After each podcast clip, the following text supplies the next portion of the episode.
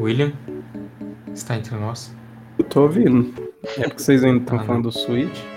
Aguardo. Não, que se for. É que você, eu, por um momento achei que você, você tava travado, é que você tava tipo assim. Ah, tá, eu tô tweetando. Ah, tá. Então vamos lá. Graças à mágica da edição, esse momento não existiu.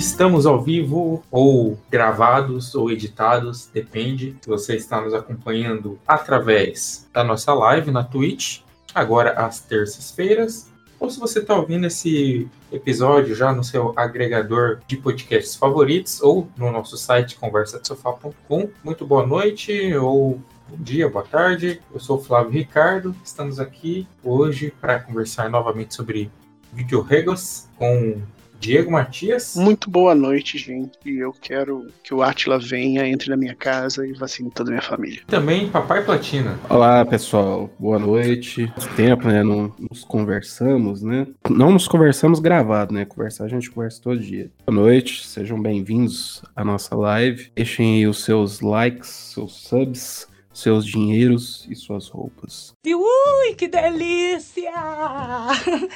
Que isso, gente, suas roupas. Cara, alguém vai vir um dia aqui cobrar alguma coisa da gente. Não sei o que ainda, porque a gente já arrumou treta com os executivos da Warner, com o Olá Marilene, já Agora estão pedindo o pessoal tirar roupa. Vai, vai ser cancelado aí. Podcast vai ser cancelado, entendeu? Acho que. É culpa deles se eles ficam segurando já. Ou, ou a gente vai ficar muito famoso ou a gente vai ser cancelado. Acho que é as duas únicas opções. Lembrando, né, que esse é o podcast do site conversadosofá.com. Não se esqueçam sempre de acessar diariamente o nosso site, que é onde a gente publica os textos, reviews, é, artigos. Temos aí toda semana o texto de lançamentos da semana para você saber que você tem aí para né, gastar o seu rico dinheirinho aquela semana. Provavelmente, se o jogo está sendo lançado, logo mais vem a review dele. Então você já pode ali fazer um, um, um tete a tete ali para saber se você vai comprar o jogo ou não, se vai ser bom mesmo. Para ajudar você a comprar, gente tem o, o texto de promoções e jogos grátis da semana que sai na sexta-feira, né? Então você também já economiza um pouquinho, já resgata os seus joguinhos grátis ali da Epic Games, Amazon, o que mais? Steam, de vez em quando tem joguinhos de graça, né? E, claro, além disso, quando um, te um jogo ou alguma promoção, alguma coisa não tá ali no texto, fica também de olho nas nossas redes sociais, né? Segue a gente, arroba Conversa de Sofá em todas elas, né? Mas principalmente no Twitter, que é onde a gente faz essa comunicação aí diária sobre as novidades. A gente posta ali alguns drops também, algumas notícias ali do mundo dos games. Então, para você não perder nada do que a gente está fazendo, segue a gente, né? Recomenda aí para sua tia, para seu tio, para seu avô, né? Pessoal antenado no mundo dos games, aí acompanha a gente. Eu tenho certeza que eles vão gostar, certo? Falando nisso, não posso esquecer de citar que a gente tem um sorteio rolando justamente no Twitter. Então, né, arroba conversa de sofá, você vai entrar lá, eu vou fixar o tweet da promoção, né, do sorteio, na verdade, que é uma cópia digital do jogo Spider-Man Miles Morales Ultimate, jogo que o Papai Platina fez review, né, Papai Platina? Vale? Será que vale a participação? Vale demais, cara. Miles Morales, ele começou, né, com certa desconfiança, que ah, ele vai ser só um DLC do Spider-Man, mas não é, cara, ele é um jogo próprio, ele se passa, obviamente, em Nova York, é o mesmo cenário, mas ele é muito diferente do Spider-Man de 2018 e é fantástico. É um jogo muito bom. Recomendo que vocês leiam lá o texto, lá eu discorro um pouco sobre as diferenças que ele tem do Spider-Man, é, os temas que ele aborda, principalmente temas de diversidade, né, de aceitação, tipo de coisa. Tá bem bacana o texto, dá uma lida lá, mas com certeza vale participar. Tem que você não tem um PlayStation 5, fala, pô, não tenho PlayStation 5, se eu ganhar, dá com um amigo seu que que tem, que ele vai gostar com certeza, é um presentaço. E claro, que eu acho que assim, se tratando de um, uma cópia digital, né? Você também pode resgatar na sua conta e no futuro, quando você tiver o console, o jogo já vai estar tá lá, né? Só aproveitar altas aventuras e uma galerinha do barulho com o Miles Morales. Miles Morales e seu gato, né? Como é o nome dele Papai Platina. No review, inclusive, tem uma foto do, do bercinho lá do gato que tem o nome dele, porque ele não é o gato do Miles. Eu não vou dizer porque é meio que um spoiler, que é uma side quest bem legal que você faz. Depois o, o gato fica sendo seu companheiro. É uma pena que ele demora muito para aparecer, cara. Virar seu companheiro, sabe? Mas quem for platinar, com certeza vai usar ele como sidekick. Ah, total.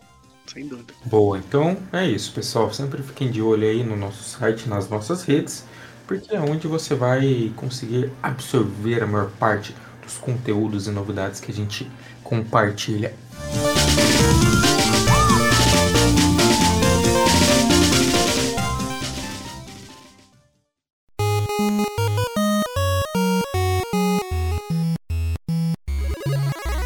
E essa semana, depende de quando você está ouvindo esse podcast. Se você está agora no mesmo tempo e espaço que a gente, hoje mais especificamente, a Nintendo anunciou o novo Nintendo Switch OLED. Exato. Não é o Nintendo Switch Pro, não tem 4K, não tem, sei lá, mais memória RAM, não tem mais poder gráfico, não tem nada. Luigi,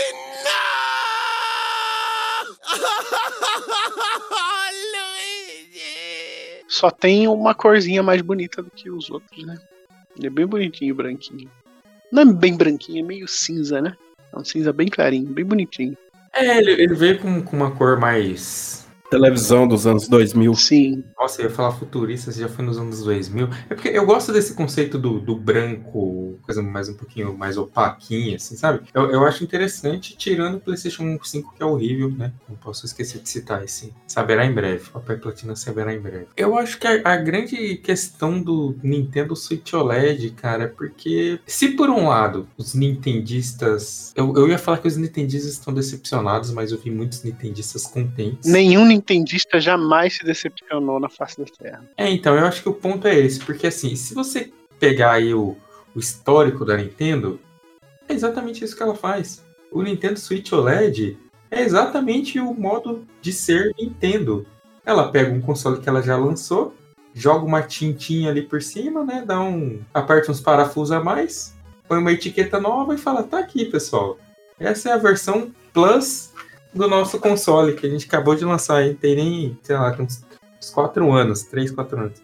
E eu acho que quem espera algo diferente disso, na verdade, é porque não faz parte do ecossistema Nintendo. Eu acho que esse, é o ponto, né? É porque realmente, é, o, eu fiz até uma, uma, uma piada, falei assim, ah, fãs de Nintendo, como se fosse algo ruim e tal esse lançamento, mas a galera gostou, o feedback no geral foi bom, sabe? E as novidades, né, sendo mais específico. Agora você tem uma tela OLED de 7 polegadas, antes a tela era LCD de 5.5, de 6.2 na versão normal e 5.5 na versão light. Ou seja, você tem um, uma expansãozinha ali, um pouquinho, um pouca maior. coisa mais de tela, mas você pelo menos tem a tela OLED que te permite ter um, uma riqueza gráfica, né? Uma, um, um, a imagem mais traço melhor, mais bonita, isso exatamente, né? Cores são mais bonitas. Exato. O cartão de memória suportado agora é de 64, a memória, desculpa, a memória interna memória. é de 64 GB, né? Era de, de 32 antes, mas não mudou, por exemplo, a questão da resolução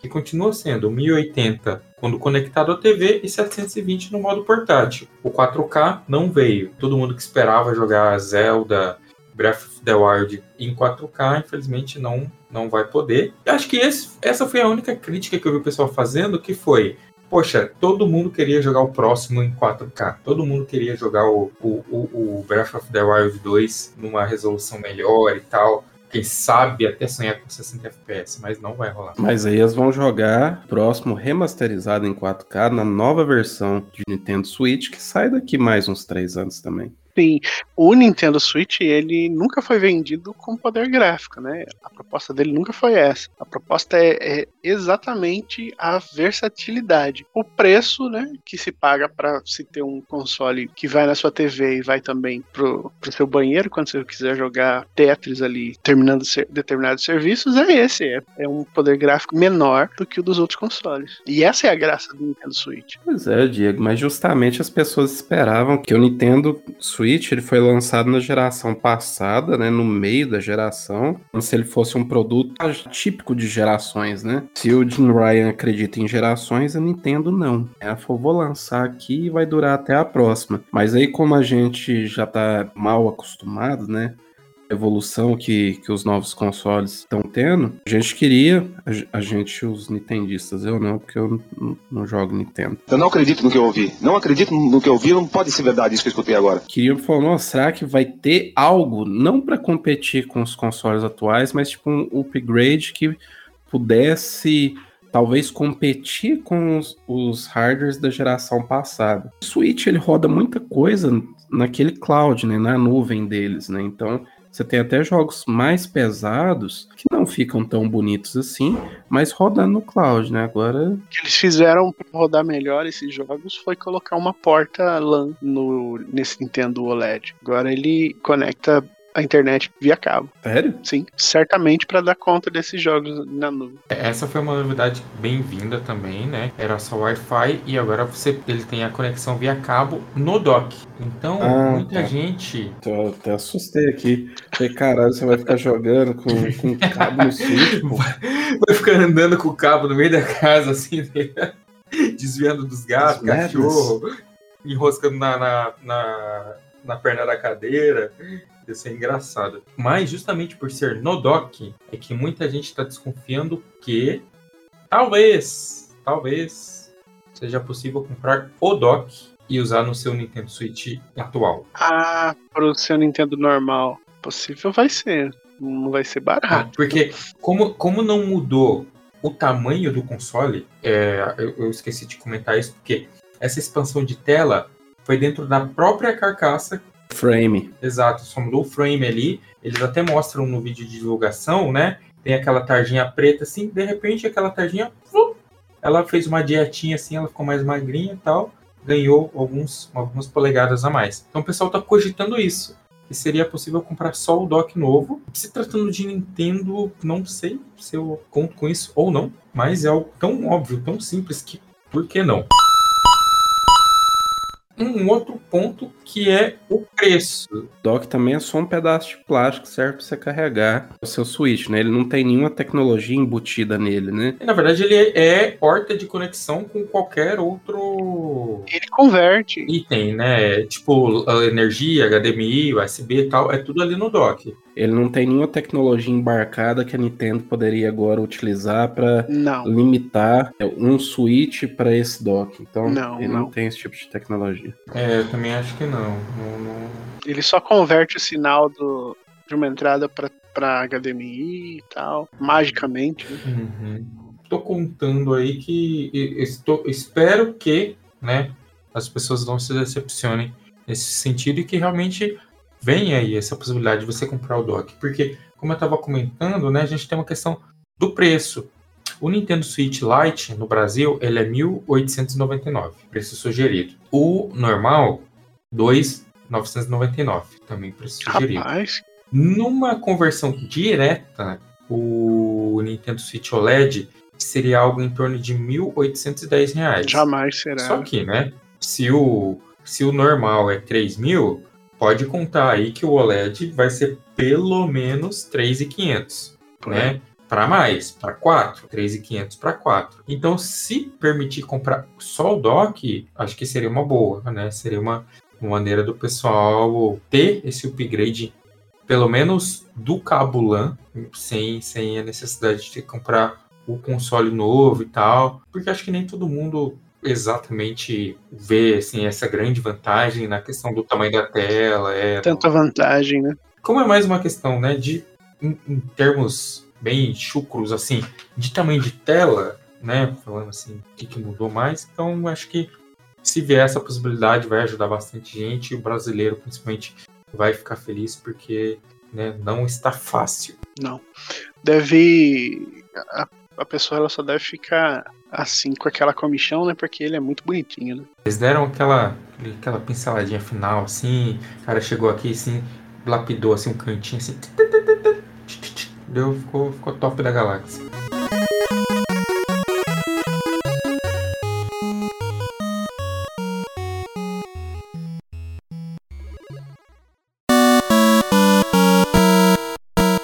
William, então fala pra gente aí, né? Vamos entrar aí na seara do que estamos jogando. E já que a gente falou da seara, fala da Sadia também. Mas mentira, não é pra falar nenhuma das duas, não. A não ser que elas nos paguem. Olha aí, marcas. Marcas. Marcas nos deem salsicha. Que isso, meu Deus. A gente vai ser cancelado. É presunto também. Antes da gente ser cancelado, William, fala pra gente de Sh- Shine. Shine, é assim que fala o nome disso? Eu acho que é Xing. Xing. Xing. Ah, mas isso não é inglês? Ah, vai entender, né? Jamais Ih, saberemos. rapaz.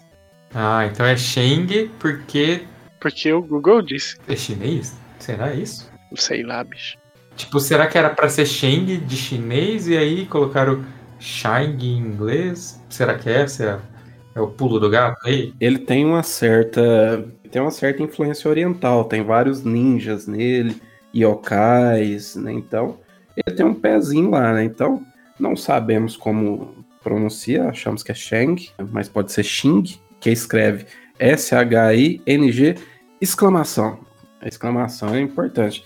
Então, por isso, não, eu acho que é Shang. Sim, sim, faz sentido. Eu Acho que. Toda vez agora que eu for falar, eu vou falar Shang. Vamos perder vários ouvintes por conta dessa gracinha, mas Admiro a empolgação. o o, o Xing, o Shang, ele é um é um beat'em up, só que ele é um beat'em up, né, um brawler, né, um jogo de briga de rua misturado com hack and slash. O, o Shang, ele, ele já estava no, no backlog do Conversa Sofá já há algum tempinho, a gente é, muitos jogos chegando, ainda bem, né? Marcas continuem mandando os jogos. E aí ele foi ficando de lado, e foi ficando de lado, aí esses dias conversei com o Flávio, falei, pô, manda esse aí, deixa eu jogar pra eu ver qual que é. E cara, eu, eu fui, eu admito que eu fui com um certo preconceito por conta do visual dele.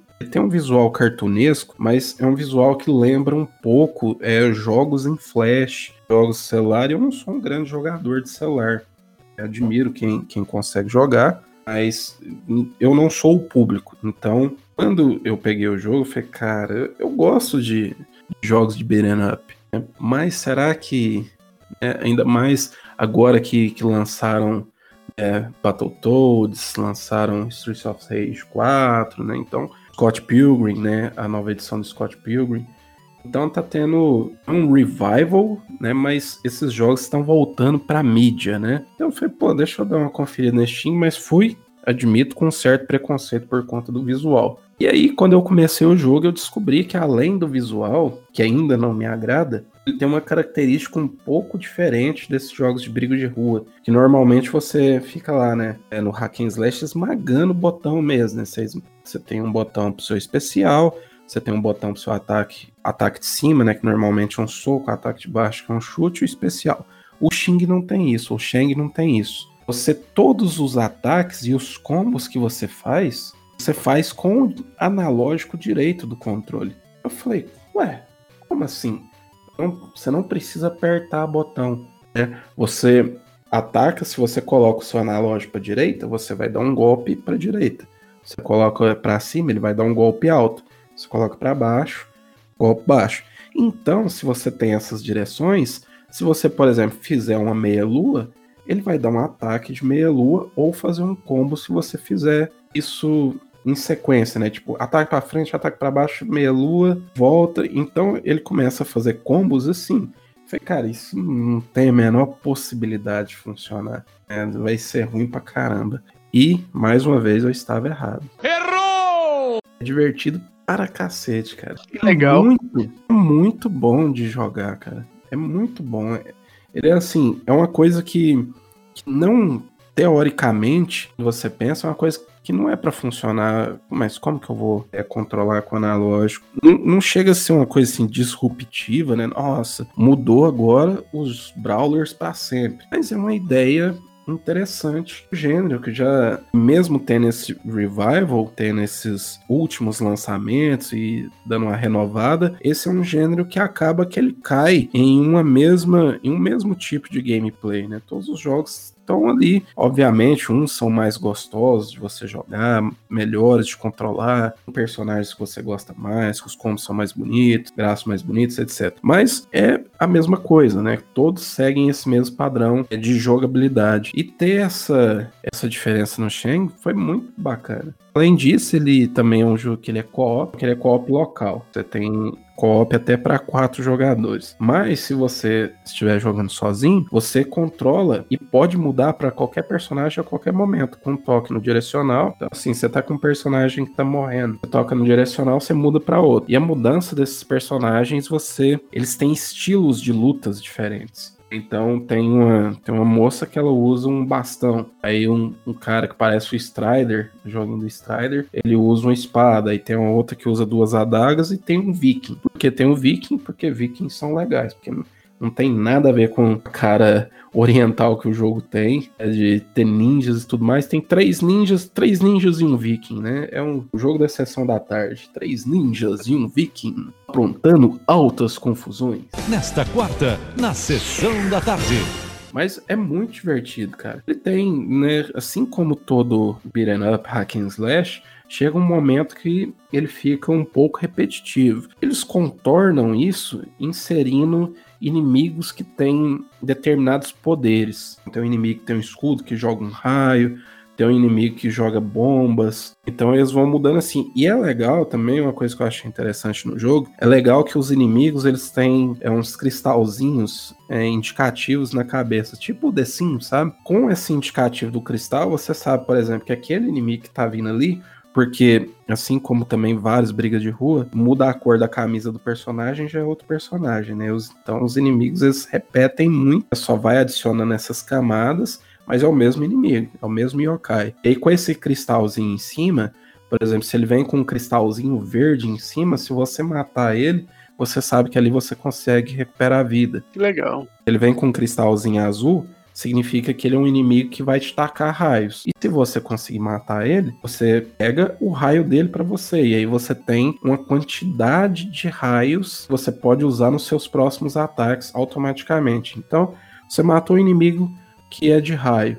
Você ganha quatro ataques de raio. Você pode dar quatro golpes de raio. Você matou um inimigo que tem um escudo. Você ganha quatro escudos. Então, isso é, é, é, bem legal. Que legal mesmo. É, no visual ele continua bem genérico, ainda não consegui gostar da parte gráfica dele, mas o gameplay dele é bem gostoso, cara. Eu não esperava. Eu achei que ia ser uma bomba. Nossa, vou mais um review só falando mal do jogo. O pessoal faz cara é ranzinza demais. É claro. Mas não, cara, ele é bom. É, obviamente tem as limitações de orçamento dele. É um jogo indie, né? Mas é um jogo bem divertido.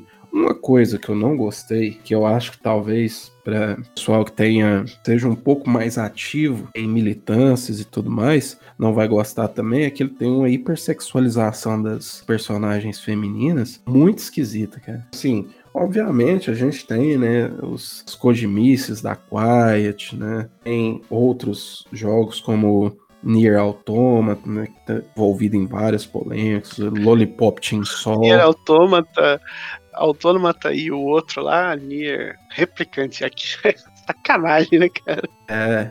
Então, assim, é, essa hipersexualização existe nos games. Cada vez está diminuindo mais. E aí, tipo assim, só que esse, além dessa hipersexualização que não tem nada a ver, não tem nenhum propósito, umas piadinhas meio quinta série às vezes no meio, que ele é, ele é bem engraçado em alguns pontos, mas tem outros que ele fala, puta, né? Demais aqui, né, cara? Você não acha que essa piada aqui ficou meio esquisita, meio solta? Tá meio vergonha alheia, assim? Não. Então, assim, eu tento ser engraçado demais, mas em alguns pontos, e principalmente nessa questão da hipersexualização, eu vejo que tem um pessoal que vai ficar bastante incomodado. Quando você falou assim da questão da hipersexualização, eu fiquei pensando assim, às vezes o jogo tem uma proposta de ser escrachado, né? Assim, meio.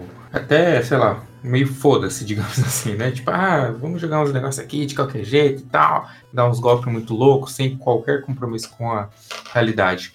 Mas se você falou que é totalmente descontextualizado, assim, tipo, se, né, não posso dizer que não é nem gratuito, né? Que às vezes a gente fala alguma coisa, ah, o cara fez isso aí gratuito, não faz nem sentido. Não, nesse caso aí parece que alguém simplesmente errou a mão, né?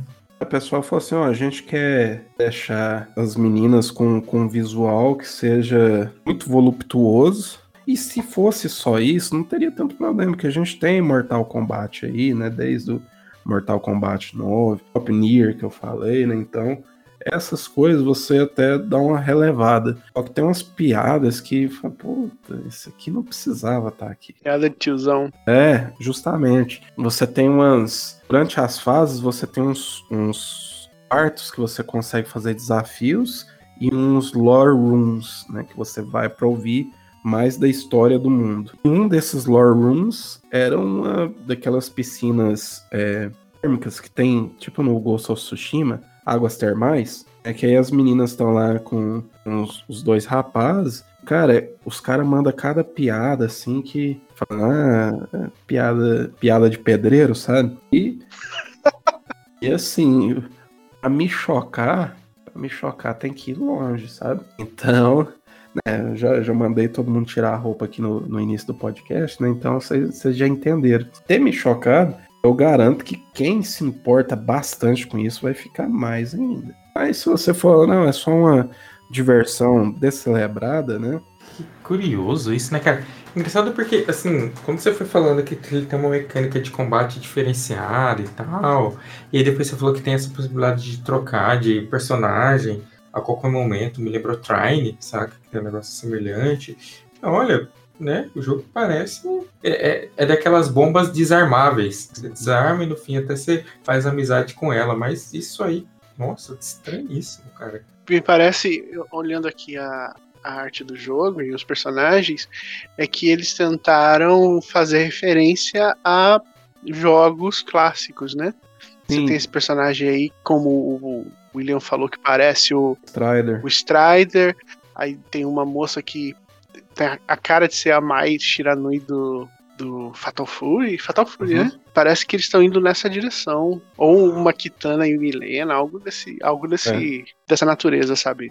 Pra tentar remeter a personagens já consagrados. E assim, também não, não acontece demais. Mas às vezes que aconteceu, eu fiquei meio. Puta, não precisava, sabe? E. Sim. Mas se você não liga pra isso, não se importa, ele é um jogo divertido. O que, que os botões fazem se você não precisa deles pra pra dar soco? Nada. Nada?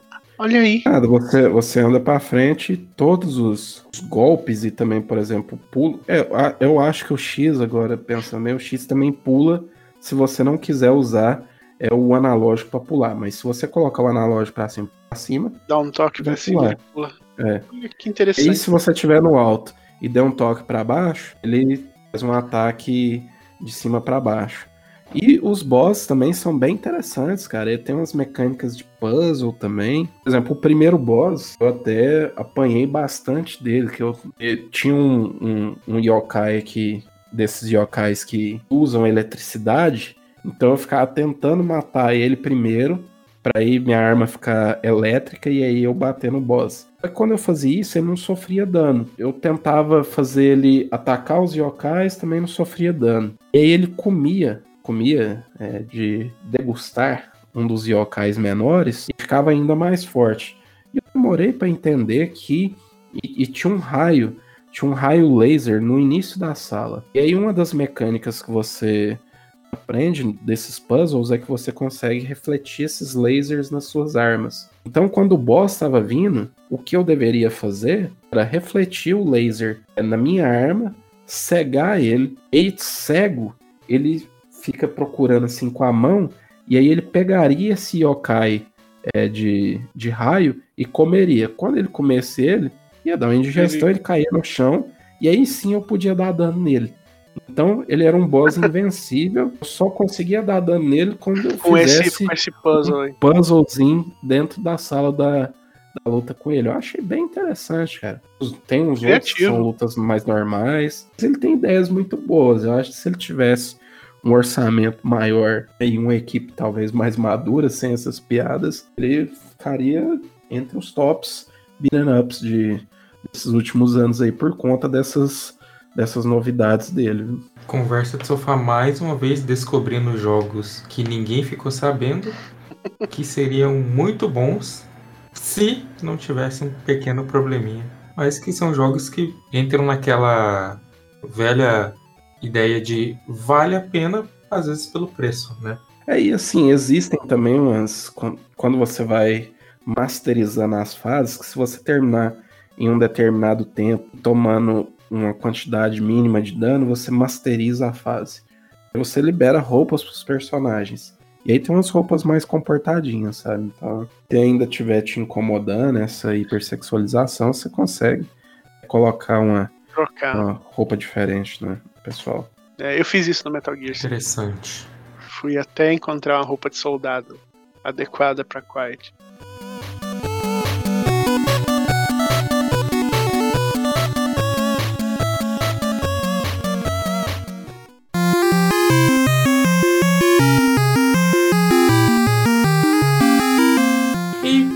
Diego, já que você está encontrando roupas adequadas, você já encontrou uma roupa adequada de motorista de caminhão jogando SnowRunner? É, é a roupa de motorista do daquele caminhoneiro do Resident Evil 2 que come o x-salada lá no. Come o x-salada na, na intro do jogo. Não tem um, um Resident Evil que tem a piada do, do X-salada, do, Não, é do do sanduíche. sanduíche? Mas não tem relação com o caminhão. É o, Ah, o primeiro era Resident Evil. Era uma fala da Jill quando ela é salva pelo Barry. Nossa, Tem é, relação com o caminhão, é o Dejair. sim. Facinho de confundir com o João do caminhão. Eu, eu tava esperando o Flávio captar essa. Demorei. dem- Assim, quando veio já era tarde demais. Bater uma salva de palma aqui pro profissional. Veja só. Então, eu tô jogando SnowRunner, um joguinho de. de caminhão, é isso, é um joguinho de caminhão. Você pega. é, você tem. Acho que são quatro mapas, pelo que eu lembro. Eu, eu sei com certeza que tem Michigan, Alasca e Rússia. Se tem um outro, eu não consigo lembrar agora. É um jogo de mundo aberto em que você controla veículos para fazer missões. É, que missão, você vai perguntar? Por exemplo, levar doi- duas cargas de madeira de um lugar até uma fábrica lá onde o pessoal precisa, sabe lá por quê que ele quer madeira. Ou levar um, um tanque de combustível que está atolado e alguém perdeu e você precisa resgatar para levar para outra parte do mapa. Outro, outro, outro cliente né, te contrata para você fazer esse trabalho. Tá, e qual que é a, a graça disso? Você também me pergunta. A graça é que aquele lugar onde você está dirigindo parece que sofreu a pior chuva dos últimos 50 mil anos, porque tudo é eslamaçado, tudo tá. Todo lugar é atoleiro, toda, toda rua, toda curva tem pedra desmoronada, tem brejo e rio transbordado. Então você tem que cortar um dobrado aí pra chegar do ponto A ao ponto B. Basicamente isso. Ele é, assim, eu ia falar que ele é um simulador de serviços, mas qual a diferença dele pro Euro Truck Simulator da vida? Eu nunca joguei um Eurotruck. Eu tenho, eu Lama. tenho para mim que o Eurotruck ele ele te coloca em, em mapas reais, né, Pra simular situações reais de trânsito e tal. No caso de- do SnowRunner, que é a sequência do Mud Runner, ele, ele te coloca para simular situações de terreno acidentado. Então você tem que buscar uma carga com- usando um guincho, um caminhão mais forte que tenha que consiga passar, por exemplo, numa estrada que está alagada, sei lá, com uns um metro e meio de água. E aí você vai ter que usar Ou Death Stranding de caminhão. Death Stranding de caminhão, exato. Mas melhor que Death Stranding porque não tem lenga-lenga, não tem história nenhuma, são só as missões. Não tem é, extinção da humanidade, não tem chuva gordinha, não tem nada. Só eu, meu caçambito e vambora. E bota o Roberto Carlos no rádio. Interessante. É, eu vi, acho que a live de alguma pessoa jogando, não me recordo de quem que era. E eu achei interessante porque o cara, ele tava meio que num, num terreno assim, bem de atoleiro, assim, sabe? Um, uma lamaçal, assim. E aí ele tinha que chegar com o caminhão dele, atracar na carga, no, no, no, no item que tava lá para ser é, carregado, sair desse lugar atolado. Ou seja, ele já, ele já chegava no risco de atolar, tinha que pegar essa carga muito mais pesada e sair dali. E aí eu vi que tinha até um, um recurso que ele prendia tipo um gancho na frente, assim, para o negócio dar uma tração e puxar o caminhão. Eu falei, cara, mecanicamente parece ser muito legal. Sim, ele é bem, bem variado. Uma coisa básica que todo, todo veículo que você pega tem, e aí você por exemplo, a gente começa com uma picape comum e depois a gente coloca, a gente vai melhorando ela, né? Coloca é, eu não sei o nome do negócio, mas deixa ela com tração 4x4, né? E aí coloca mais alguma, alguma outra melhoria nos pneus e tal, para eles poderem vencer esses terrenos. Então, eu tenho, por exemplo, um caminhão, um caminhãozinho que consegue carregar carga, mas ele não é tão adequado para terreno é, atolado. Eu tenho um outro caminhão que esse sim, esse aguenta passar na lama, porque ele tem tração nas quatro rodas. Nas quatro não, né? Ele tem acho que nas 16 rodas. Ele tem. É, dá para você ligar essa tração extra, mas ele, por exemplo, não tem guincho. Então, cada, cada situação vai exigir de você uma, um equipamento diferente, uma abordagem diferente. Todos eles, por exemplo, eles têm esse guincho que você citou. Eu tava ontem tentando fazer uma missão com o Thiago. Ele tem co-op online, isso é muito legal. E de desatolar um caminhão que tava no meio do brejo, sabe? Um, um atoleiro terrível, sei lá, parece, sabe aqueles campos de, de bairro que quando chove fica só, só água? Era isso, mas o caminhão tava atolado lá dentro. E aí o nosso caminhão corria o risco de estragar se a água passasse do nível do motor, sabe? E aí, se você enfiou seu caminhão dentro d'água, dificilmente ele vai ter tração. E aí você tem que dar uma estudada no que, que você vai fazer. Por exemplo, onde você pode prender o seu guincho para poder é, se manter firme enquanto você prende a sua, o seu caminhão no implemento que está atolado, ou como é que você vai fazer para puxar um caminhão que está preso, porque às vezes você, você bota o guincho lá, é, é bem simples para colocar, mas quando você começa a puxar puxar, é você que vai, sabe? Porque ele tá tão, tão seguro lá, tá tão, tá tão preso que ele não se move. É você que move, é você que vai.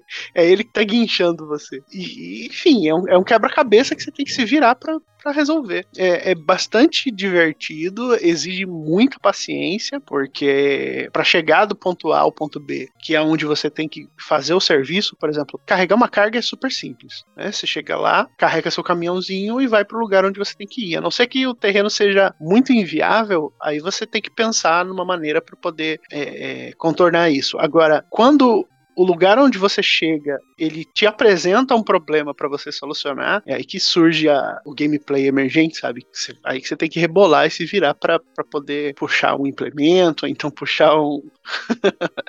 então puxar um caminhão, seja lá o que tiver atolado ali. Cara, interessantíssimo. Não, não imaginava que o jogo fosse tão rico em mecânicas assim, né? Visualmente também ele é muito bonito.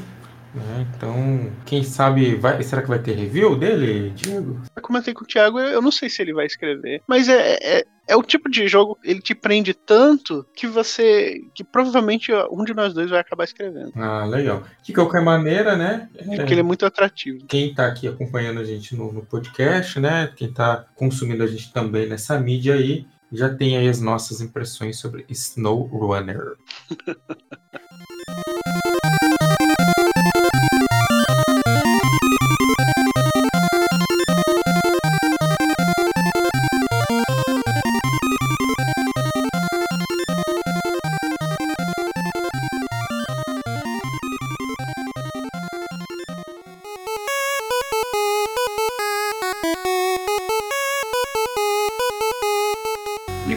Platina também teve mais uma boa surpresa, né, Papai Platina? Exatamente. Hoje, a data de lançamento do Nintendo Switch, ele atrapalhou os, os meus planos. Todo mundo só falou disso. Esqueceram de ler o meu texto. Anas Quest, um joguinho maravilhoso. É um joguinho também que tem alguns jogos que chegam pra gente que eles parecem ser uma bomba. E alguns são, alguns são. Mas tem outros que parece que quando você não dá nada por ele, você fala, ah, não tem expectativa, ou então, ah, vamos ver qual que é. Parece que esses até me conquistado mais, sabe? Então tenho achado bem mais legal. E o Anas Quest, ele é um jogo que, inicialmente, eu pensei que ele era um jogo totalmente infantil. E ele é um, ele é um jogo que ele é a classificação do ESRB dele, é aquela classificação E, né, que é para everyone, né, que é para todo mundo. Então ele é um jogo para crianças, né, mas ele é um jogo também para adultos. E o que é o Anas Quest? Jonas Quest, ele é um Adventure Point and Click, né? Eu tô, tô me especializando em escrever sobre Adventure Point and Click, conversa, hein? E ele é um, basicamente, ele é um conto de fadas moderno, cara. Tem uma história muito similar a um conto de fadas, sabe?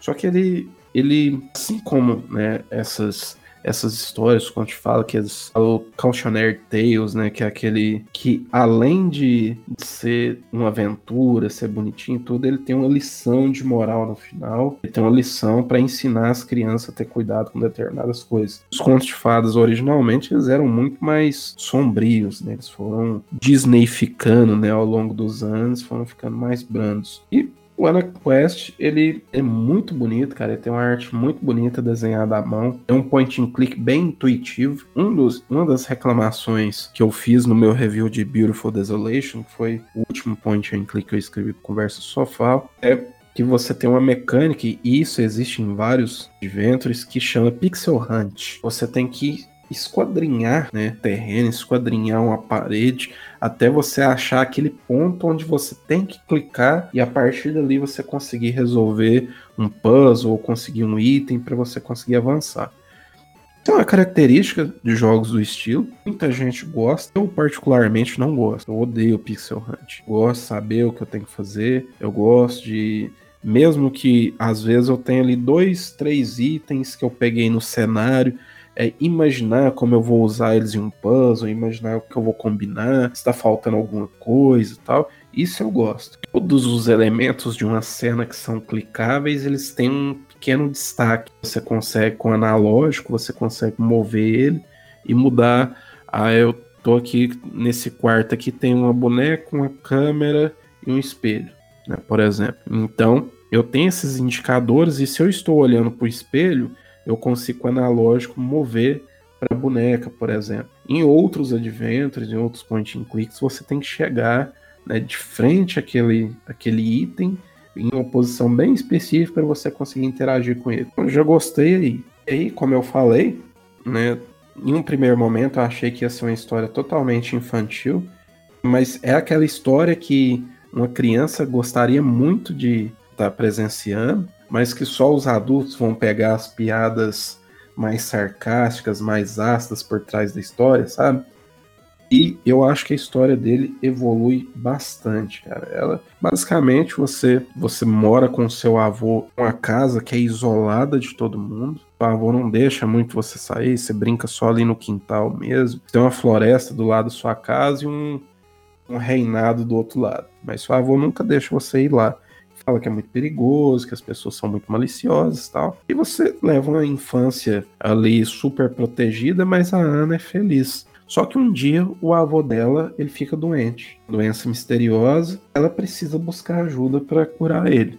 No que ela vai buscar ajuda, ela precisa se aventurar nessa floresta. Aí o jogo já começa com você capturado pela bruxa dessa floresta. A bruxa tá conduzindo experimentos em você, você não sabe ainda por quê. Mas aí logo no início você descobre que ela quer aflorar na Ana um poder de telecinésia. Ela acredita que a Ana tem de mover os objetos com a mente e tudo mais. E aí, né, depois de aflorar essa telecinésia na Ana, que ela tenta roubar o poder e tal, a Ana consegue se libertar.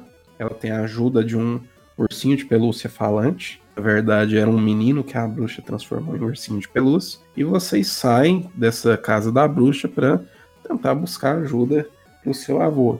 E durante essa aventura vai ter várias reviravoltas, né? Você pensa, não, vai ficar só nisso aqui, né? Tem várias reviravoltas, você encontra muitos outros personagens, clássicos de conto de fada, alguns personagens muito inusitados, todos muito bem dublados em inglês e muito engraçado, cara. O texto dele é muito engraçado. Como eu falei, a, a, minha filha ficou, minha filha mais velha, ficou o tempo todo aqui comigo enquanto eu tava jogando e ela vidrada, achando, me perguntando tudo, ah, o que, que é esse bicho aqui? O que, que ele tá fazendo? O que, que ele tá falando? Que é em inglês, né? E esse é o defeito dele, ele não tem legendas em português. Então, para um jogo que é totalmente dependente da história para você aproveitar, não manja de inglês, não vai conseguir aproveitar ele. E esse, para mim, é o único defeito que ele tem. Que a história é fantástica, fantástica. É um, é um dos melhores, as melhores histórias de Adventures que eu joguei recentemente. Eu até comentei no Twitter, também até falei isso no meu texto. Esse visual, essa história e forma com que ele faz, é, desenvolve essa narrativa esse humor, se alguém me falasse, se eu não soubesse nada do jogo, faça, eu não conheço, não sei o que, que é. e alguém me falasse, ah, esse é um jogo que ficou perdido no arquivo da LucasArts, é um adventure obscuro que a gente tá lançando agora, eu acreditaria. Tamanha qualidade que ele tem, cara. E a LucasArts é referência para esse tipo de jogo. Então, assim, ele tá de igual para igual e melhor em vários pontos também. Quando eu vi o trailer dele, né, que eu comentei até contigo, falei, ah, eu vi esse jogo aqui, solicitei o código dele para review e os caras aceitaram no mesmo momento. E eu, claro, antes de solicitar qualquer jogo, né, tirando aqueles jogos que a gente recebe sem, sem ter pedido tal, eu vejo o trailer, eu vejo, eu penso assim, bom, isso aqui alguém pode gostar, né? Alguém do Conversa pode se interessar. E quando eu vi o trailer dele, eu falei, olha, interessante. Assim, é, é, é, o que me tocou foi justamente o ponto. Falei, eu falei, olha, a história disso aqui tem algo. Sabe quando algo te pega? Você fala assim, cara, tem alguma coisa legal aqui. Isso aqui vai vai surpreender de uma maneira boa. E acho que ajudou também porque ele tem um visual bem, bem bacana. Mas eu achei mais interessante ainda é que ele não se limita, por exemplo, a pegar como é, ponto de partida a, a ideia dos contos mais originais, digamos assim, mais simples, né? A bruxa da floresta, que a menininha vai explorar, né? Como ele também já faz esse link com a menina que tem possíveis poderes de, de telecinese, sabe assim? Une o, o clássico ao, ao mais moderno, assim, mas, mas até, vamos dizer assim, ficção científica, né? É, mas vamos lá, que bruxa conveniente essa aí, né? Que querendo dar poderes pra pessoa. Na minha época, Não. a bruxa queria engordar pra criança virar lanche. E você encontra uma ou segunda bruxa que quer isso, quer engordar os meninos pra virar lanche. Eu não, não, não vou discorrer mais sobre isso. Mas isso que eu falou de. que você falou também, de ficção científica, existe uma parte de ciência no jogo também. Então é como se ele fosse até é um, um encontro do medieval com o moderno, sabe? Interessante. E aí tem, tem, uma, tem uma escola. Enfim, eu vou parar por aqui, porque ele tem um, tem um detalhe muito interessante. Você joga com um determinado personagem, não é a sua personagem principal, no final do jogo. Chris Redfield. Talvez. o Chris Redfield tá em todos os jogos, né? Mas é muito interessante, cara, que ele tem, ele tem umas reviravoltas que, que normalmente você vê assim, ah, andando pra esse lado, o plot vai ir por aí. E aí, ele não, do nada aparece um outro personagem super engraçado que muda a história. E aí que, que te dá uma outra visão da história. Porque uma das coisas legais do jogo é que enquanto você está escapando da bruxa e você vai nesse vilarejo, todo mundo sabe quem você é. Ah, você é a neta de fulano. Mas, pô, meu avô é famoso, meu avô não deixa nem eu sair de casa, né? Como assim, né? É. Tem, tem um negocinho aí. E tem uns personagens secundários, alguns personagens que eles entram e saem de cena, sabe? Você conversa com eles no primeiro ato, depois no terceiro ato e tal. Tem uns que você conversa só uma vez, mas tem uns que você conversa um pouquinho no primeiro ato, fala, ah, legal, tem uma história de fundo bacana, é, é, isso aí. E que depois vão desempenhar um papel super importante lá no final. Fala, caramba, tava tudo aqui na minha cara, eu não tinha visto. É muito bacana o jogo. Fiquei muito surpreendido com, com a forma que, que a história desenvolveu, sabe? Eu não esperava mesmo, esperava um jogo totalmente infantil, sem graça e tudo mais. É um jogo muito bom. Narrativamente, ele é muito, muito bom. Muito bonito também. Interessante, olha só, né? É mais uma joia rara descoberta pelo Conversa de Sofá. Infelizmente, não tem em português, né? Então, se essa é uma limitação, você não vai conseguir aproveitar. Mas se esse não for um problema, cara, vai um dos melhores adventures que foram lançados recentemente. Com toda certeza. Cara, eu, eu, não vou assumir isso como compromisso nem nada, mas é, eu percebo que a gente vem numa toada aí de encontrar esses jogos, né? De produzir conteúdo sobre esses jogos, né?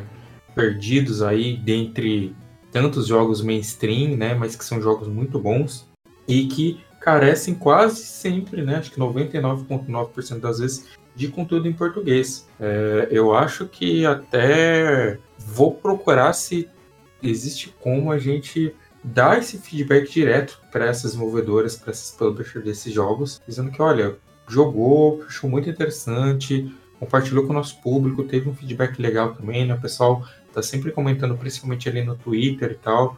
Ah, gostei, também tava de olho nesse jogo, agora que eu vi sua review, eu vou comprar alguma coisa do tipo. Olha, gente, mercado brasileiro, tá aí, vocês têm que, né, investir, talvez fazer uma parceria com uma empresa para lançar o jogo aqui e nisso já envolver alguma campanha de internacionalização, porque é, a gente tá vendo aí até tipo a Nintendo, né, sofrendo, sofrendo entre aspas, né, público brasileiro, né, que sempre cobra a Nintendo, né, o público sofrendo com a falta de localização dos jogos da Nintendo e tem tantos outros jogos que talvez teriam muito maior é, é, receptividade aqui, que teria muito mais gente jogando se também já viesse no nosso idioma. Inclusive, um, um detalhe que eu esqueci de falar do Shang, que o Shang, apesar de ser um beat'em up, né, e normalmente a gente não liga muito pra história beat'em up, ele é todo em português, ele é todo legendado em português. Já o Anas Quest e o principal é a história, não é legendado em português, então. Chang! é, acontece. Vamos, vamos torcer e vamos, quem sabe. Tá, tá tendo uma movimentação aí no, nos bastidores aí do galera que produz conteúdo, jornalismo de games mais independente, né? Até uma aproximação com o pessoal de desenvolvimento, né? Com os game devs. Quem sabe a gente consegue fazer juntos alguma campanha para incentivar para fomentar que os jogos venham localizados em português do Brasil.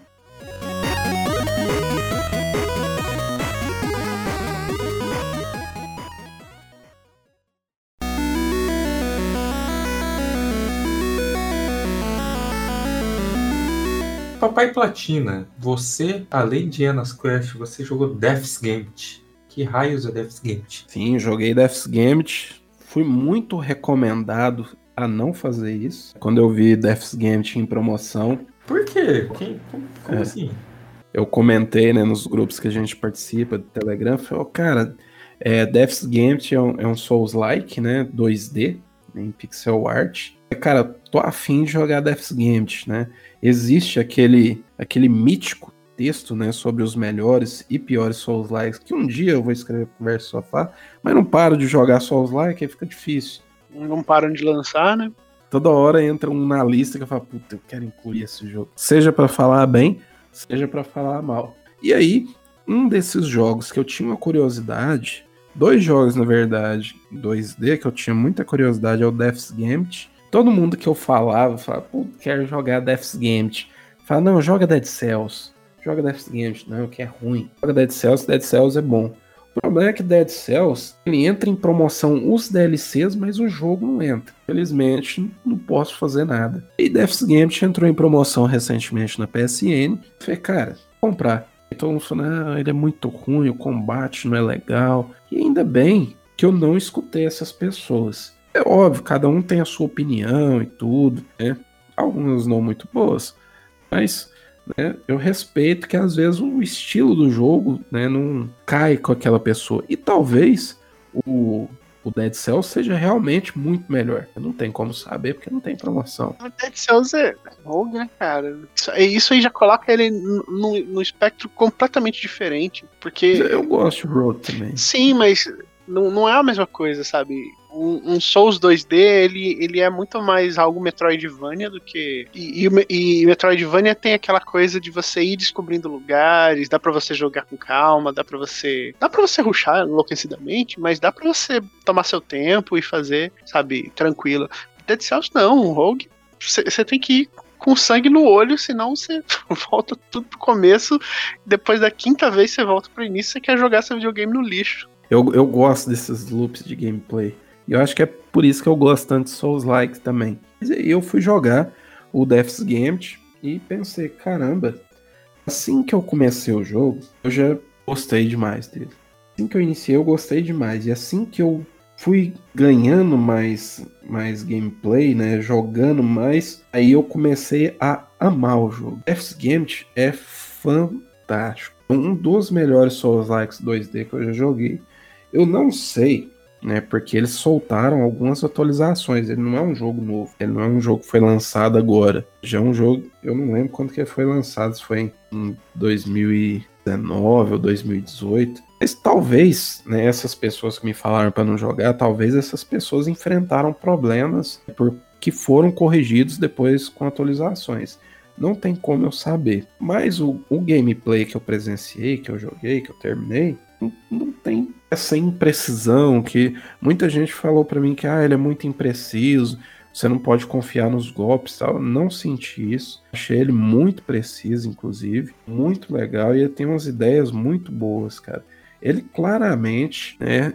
o pessoal claramente é muito fã de Dark Souls. Muito fã. Porque ele tem referências e tem até algumas piadas com Dark Souls desde o começo. E ele não tenta esconder. Tem alguns jogos, alguns Souls-likes, que, tipo assim, não, nós temos o nosso próprio negócio aqui. É, a gente não tem nada a ver com aqueles jogos lá, viu? Dark Souls? Nunca é. nem ouvi. Esse não, ele tá na cara e ele deixa claro que, olha, somos fãs, quisemos fazer dessa forma e vamos seguir daqui para frente. Tem essa pegada Metroidvania que você falou, que é muito interessante também. E ele tem umas mecânicas muito boas, cara, de... para começar, você pode escolher entre sete classes diferentes, é, e você vai ter. Cada classe tem o seu equipamento, tem a sua, a sua arma, você pode mudar essas armas, você pode fazer um mix. Você tem atributos igual você tem no Souls-like, destreza, força, etc, etc. Mas você tem algumas particularidades. Por exemplo, esse. Mas esse cavaleiro que eu comecei, acho que é o cavaleiro da morte, se não me engano, tem uma característica que ele recupera um pouco da vida. Né? Quando Estilo Bloodborne, quando um inimigo te bate, você bate de volta. Aquele, naqueles breves segundos, se você for agressivo, você consegue regenerar um pouco da sua vida. E aí eu escolhi essa classe. Acho que Blasphemous também tem um poderzinho desse aí, não tem? Tem, tem. No meio do jogo eu decidi que eu queria usar magias. E eu voltei minha build para uma build de magias, mas com esse com essa característica de também poder usar o melee recuperar minha vida quando um inimigo me batesse. Você tem, obviamente, um item curativo. Aqui no jogo são penas. São penas de fênix. Que você vai ah, encontrando ao longo do, do, do jogo. E essas penas você encontra penas diferentes. Isso eu achei muito legal. Por exemplo, como você tem no Dark Souls, você tem o Estus, Estus Flask que você toma para recuperar a saúde, mas você também tem um Estus para recuperar magia. Aqui funciona mais ou menos nesse esquema, só que você tem umas 7 ou 8 tipos de penas diferentes. Então, às vezes você tem uma pena que cura menos, mas que te dá um, uma invencibilidade por 4 segundos. Aí você tem uma pena, às vezes, que cura um pouco menos, mas que o, o seu próximo golpe causa um dano maior. Você pode ir trocando essas penas. E você também pode, isso eu achei fantástico, pode não usar nenhum item de cura. Sabe por quê? Porque você pode sacrificar essas penas nos altares, você aumentar o seu dano em 10%. Olha então aí. você tem você tem 10 penas que você consegue achar dentro do jogo. Aí e algumas vão escalando. Se você sacrificar as 10, você ganha 200% de dano a mais. Porra, que massa. Então assim, obviamente você não vai você tem outros itens de cura, mas eles são muito raros, muito raros. Você tem que saber usar eles, senão você também não vai ter nada. Então eu usava essa característica do meu personagem de recuperar a vida com essas pancadas imediatas. Obviamente tentava não ser acertado, né? Mas se fosse acertado eu poderia recuperar a vida dessa forma e sacrificava as minhas penas. E esse sacrifício não é um sacrifício é, definitivo, não. Cada altar, se você tá achando uma área muito difícil, por exemplo, trafegar, você pode falar, não, eu quero ficar com cinco penas, vou sacrificar só cinco. Não tem custo nenhum para fazer isso. Você pode fazer e desfazer a hora que você quiser. Eu achei muito legal. Bacana mesmo. Outra coisa que eu achei legal, bem legal, que é diferente também de, de outros jogos do estilo, é que muitas vezes você é, termina de derrotar um boss, por exemplo, no Dark Souls, e a única forma de você jogar esse boss é ou você partindo para um New Game Plus, ou você ajudando outras pessoas online. Sim. Mas você mesmo enfrentar ele, você não tem essa opção durante o mesmo curso do jogo. No caso do Death's Gambit, assim que você mata o boss, você sai do cenário e você volta, fica um íconezinho lá que você pode interagir com ele, que chama Revanche Heróica. Essa Revanche Heróica, ele vai ter mais vida, ter ataques, padrões de ataques diferentes, vai ser mais agressivo. É como se fosse um modo hard do jogo. E aí é só para aquele boss. Então, assim, digamos que o, o jogo esteja no modo normal, porque você não escolhe dificuldade. Quando você faz a revanche heróica, aquela revanche heróica vale para aquele boss.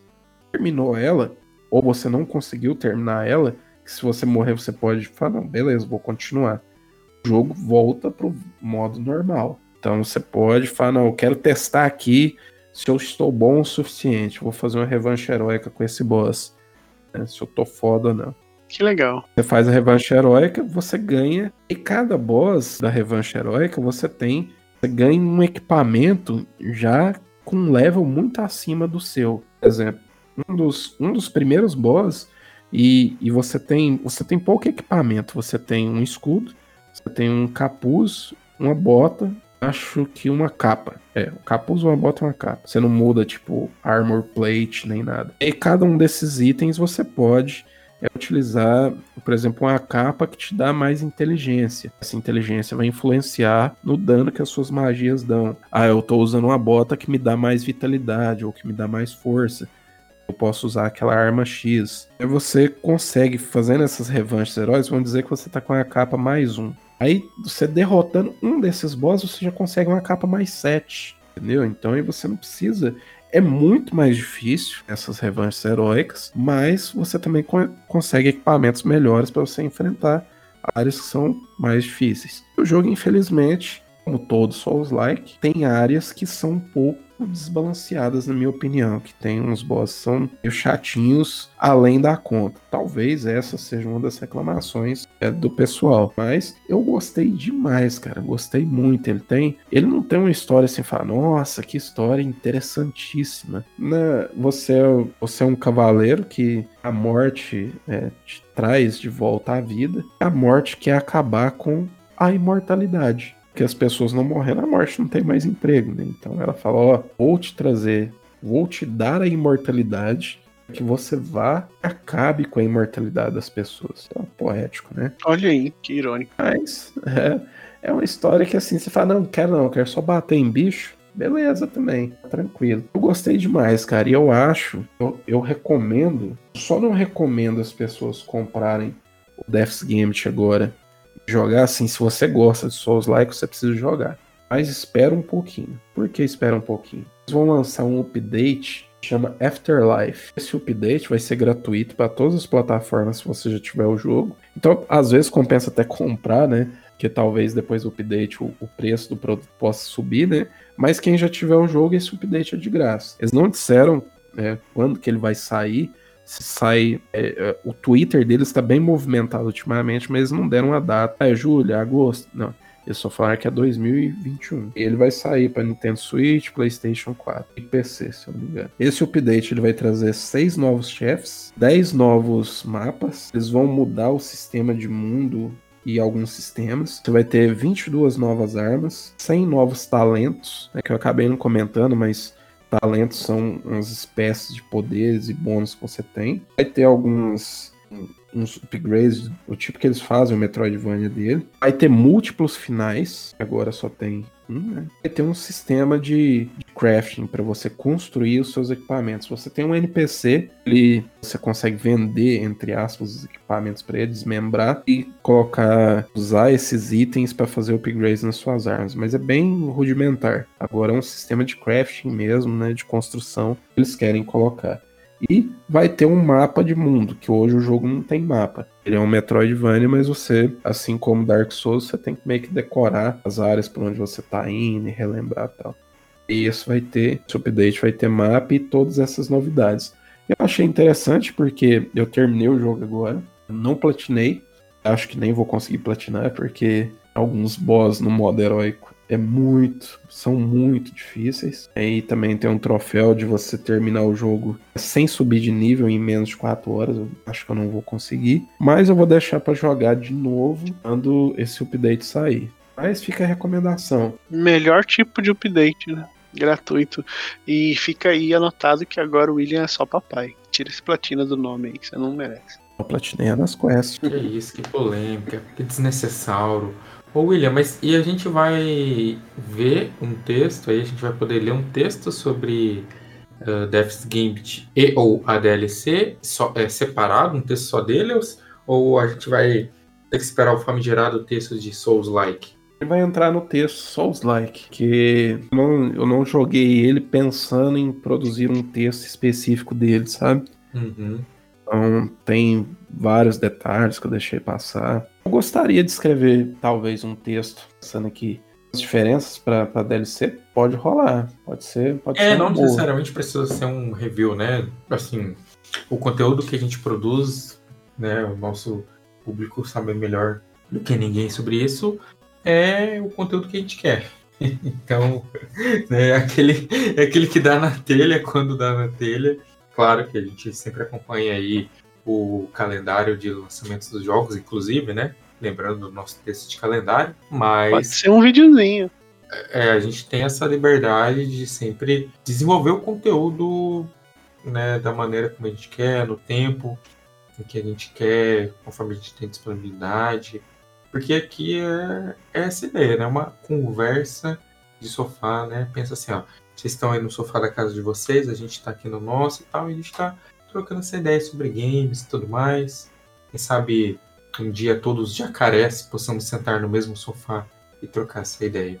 Mas, ô, Flávio, é, é uma ideia bacana. Essa eu não tinha pensado, mas realmente é uma ideia bacana.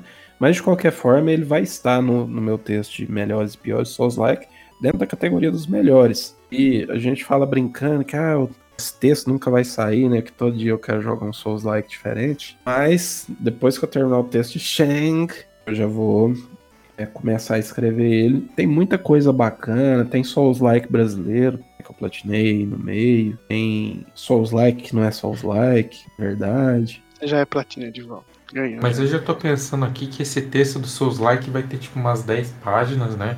Acho que a gente vai ter que usar o recurso de páginas do texto pela primeira vez no Conversa de Sofá. Porque a- toda semana o William adiciona uns dois jogos na lista. Então Vai ser igual aquelas edições especiais da Rolling Stone, sabe? É, Os ó, 100 a- maiores álbuns de rock da história. quem sabe pela primeira vez a gente vai ver um Conversa de Sofá impresso, porque daí a gente já imprime a revista. Né? Vai ser os 100 melhores Não, não, é. Souls Likes. maiores Souls-like da Então história. eu vou, eu vou fazer um texto curtinho pra cada um. Mas inclusive, falando nisso, eu tô muito curioso pro próximo lançamento de Souls Like dia 29 agora. O Elder Souls, né? Que é um boss rush Souls Like. Olha Qual, aí. qual, qual que é a diferença do Eldest Souls pro Titan Souls? Que se não me engano até comentei. A gente falou sobre ele semana passada, é verdade. É, O Titan Souls também é um boss rush, né? Só que É. o Titan Souls você tem uma tentativa só, né? Se eu não me engano. Não sei se Ah. você. então ele é tipo um roguelike, né? Que isso? Morreu, recomeça, É, né? ele é um Souls-like também com, com Souls-like. Você também, assim, você tem uma flecha, se eu não me engano, só no Titan Souls. E aí você, você também mata o boss com um hit kill, mas aí você tem que desviar de todos os ataques dele, não morrer e matar ele com um hit kill. Nem sempre é fácil, né? O Elder Souls, ele, ele também é um, um boss rush, né? Então você só vai enfrentar chefes. Mas ele, eu acho ele mais interessante, cara. Porque o que eu vi de gameplay dele que mostraram até agora, eu achei muito bacana, porque tem uma forma também de você recuperar a vida. Você também não tem frascos de vida para recuperar. Você- recupera a vida através de ataques. Então Olha você aí. carrega um ataque e depois que você consegue dar um ataque carregado bem sucedido, você enche uma barra como se fosse uma barra de, de fervor, sei lá como é que eles vão chamar. Né? E aí, com essa barra, você golpeando o boss, a vida vai voltando. Então, eu achei bem interessante o que eu vi, cara. Gostaria, Deve ser difícil pra um caralho. é, parece, cara, pelo- pelos vídeos que eu vi. Eu vi, vi, vi o cara jogando mal? Vi o cara jogando mal. Falei, pô, eu, eu não jogaria assim. Mas, né, só saberei jogando. Dia 29 agora sai, hein? Empresas. Mandem. Que câmera que eu falo? Qual a câmera da Globo aqui? Com, com cinegrafista 02, por favor. Foco, foco aqui. Gostaria. Aí, depois desse, aí sim, o texto de Souls Like sai. Então, se tudo der certo, se as marcas, os astros e o alinhamento das órbitas galáxias terrestres lunares colaborarem, saberemos em breve a opinião do Papel Platina de Eldest Souls, né? E, na sequência, não necessariamente na sequência, né? Posteriormente, o texto de melhores Souls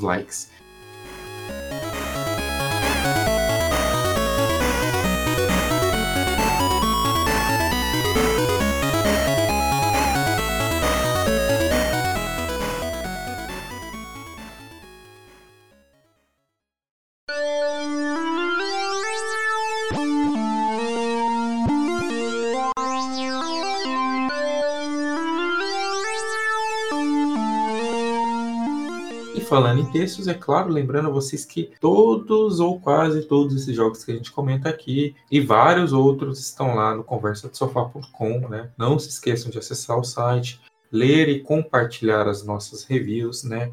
Sempre a gente está dando as nossas impressões aí sobre o mundo dos videojuegos, né? Agora também em podcast, né? Para quem prefere estar aqui acompanhando a gente nas famigeradas plataformas de streaming de áudio. Claro, sempre agradecer o apoio de todo mundo, pessoal que tá sempre divulgando o nosso conteúdo, dando aquele feedback, participando, interagindo com a gente, né? Pessoal, já temos alguns subs aqui na Twitch. Então, a gente né, tem ajuda e tem essa colaboração de lugares, às vezes, onde a gente não espera, a gente não imagina, e é muito, mas muito legal mesmo contar com a ajuda de todos. Sim. A a gente, né, às vezes faz esses hiatos aí, mas a gente volta com a mesma empolgação aí, com a mesma boa vontade de compartilhar conteúdo sobre joguinhos com vocês. Falar sobre o jogo é bom demais, cara. Bom demais. Ainda mais quando a gente tá gostando, né, dos jogos, né? Ah, Eu sim. até comentei, na hora que, na hora que você falou, até passou, passou batido dessa, dessa questão do, do mainstream. Então, não vou me alongar muito. Frases que as pessoas dizem antes de se alongar bastante, né? Eu não vou me alongar muito. Mas quando você falou de jogos mainstream, eu até comentei esses dias no Twitter, quando é, eu falei que ia jogar o Shang, Shang e o Anna's Quest. Eu tenho preferido, cara, essas experiências indies, né? Tenho achado mais interessantes do que jogos AAA. Porque no jogo AAA você já sabe o que esperar. É óbvio, né? Existem novidades, né? Existem evoluções. Mas são, são um pouco raras hoje em dia, né? É. Mas como o pessoal tá gastando um dinheiro violento para produzir aquele, aquele game, o retorno também tem que ser grande. A gente sabe que às vezes você fazer um, um projeto muito diferente, talvez ele não seja entendido é assim pela comunidade, pelos fãs daquela franquia já, etc, etc. E você acaba tendo sempre uma mesma linha de, de gameplay, uma mesma linha de raciocínio pra história e tudo mais. E nos indies, essa limitação, obviamente você tem indies mais comerciais também, mas você não tem tanta essa marra e você consegue, né, ter essas experiências, né, essas, essas coisas diferentes. Imagina né, se você conseguiria fazer, é, como a gente falou aqui do Shang, um beat'em up, esses mais clássicos, né? Você fala assim, ah, o Streets of Rage agora, você não aperta botões, você usa o analógico para fazer os combos. Talvez existiria um preconceito que o jogo nem iria tão bem por conta disso. Muita gente não ia testar. Então eu, eu tenho preferido esses jogos menores e tudo mais, porque a indústria do hype, às vezes, ela leva a gente a estar sempre jogando seguro. E escrevendo aqui por conversa, né? Tem vários estilos que eu tenho gostado bastante. São estilos que eu mesmo, como jogador antes, não eram estilos que chamariam minha atenção em um primeiro momento. E Agora o meu gosto tem mudado bastante por conta disso. Experimentado muita coisa nova e achado muita coisa bacana. Óbvio, né? Tem coisas que não são tão bacanas assim, né? Biomutant. Mas, coisa muito legal aí. O que importa é que seja bom de jogar. O resto é acessório. É isso aí, joguem jogos, gostoso demais. Vou mandar fazer essa camiseta aí, pessoal, fiquem de olho. Vou contratar os estilistas do Conversa de Sofá para lançar nossa coleção de camisetas aí, fiquem de olho. Né?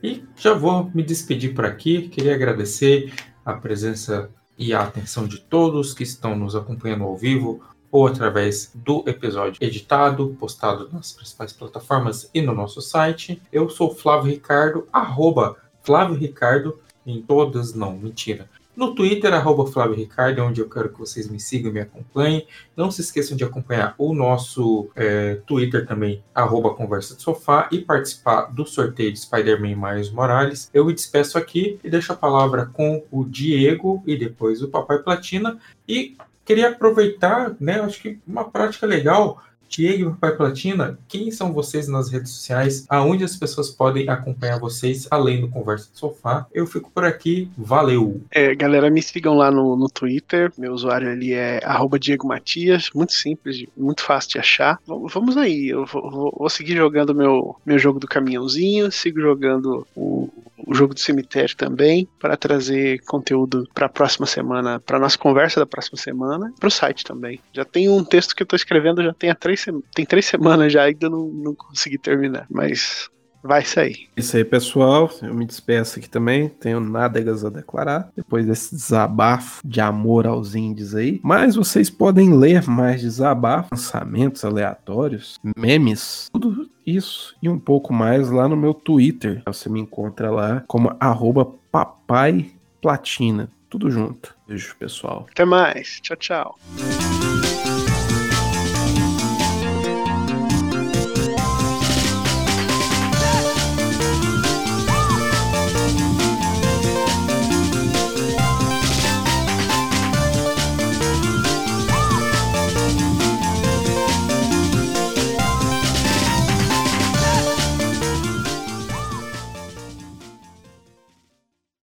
Porgirelli.com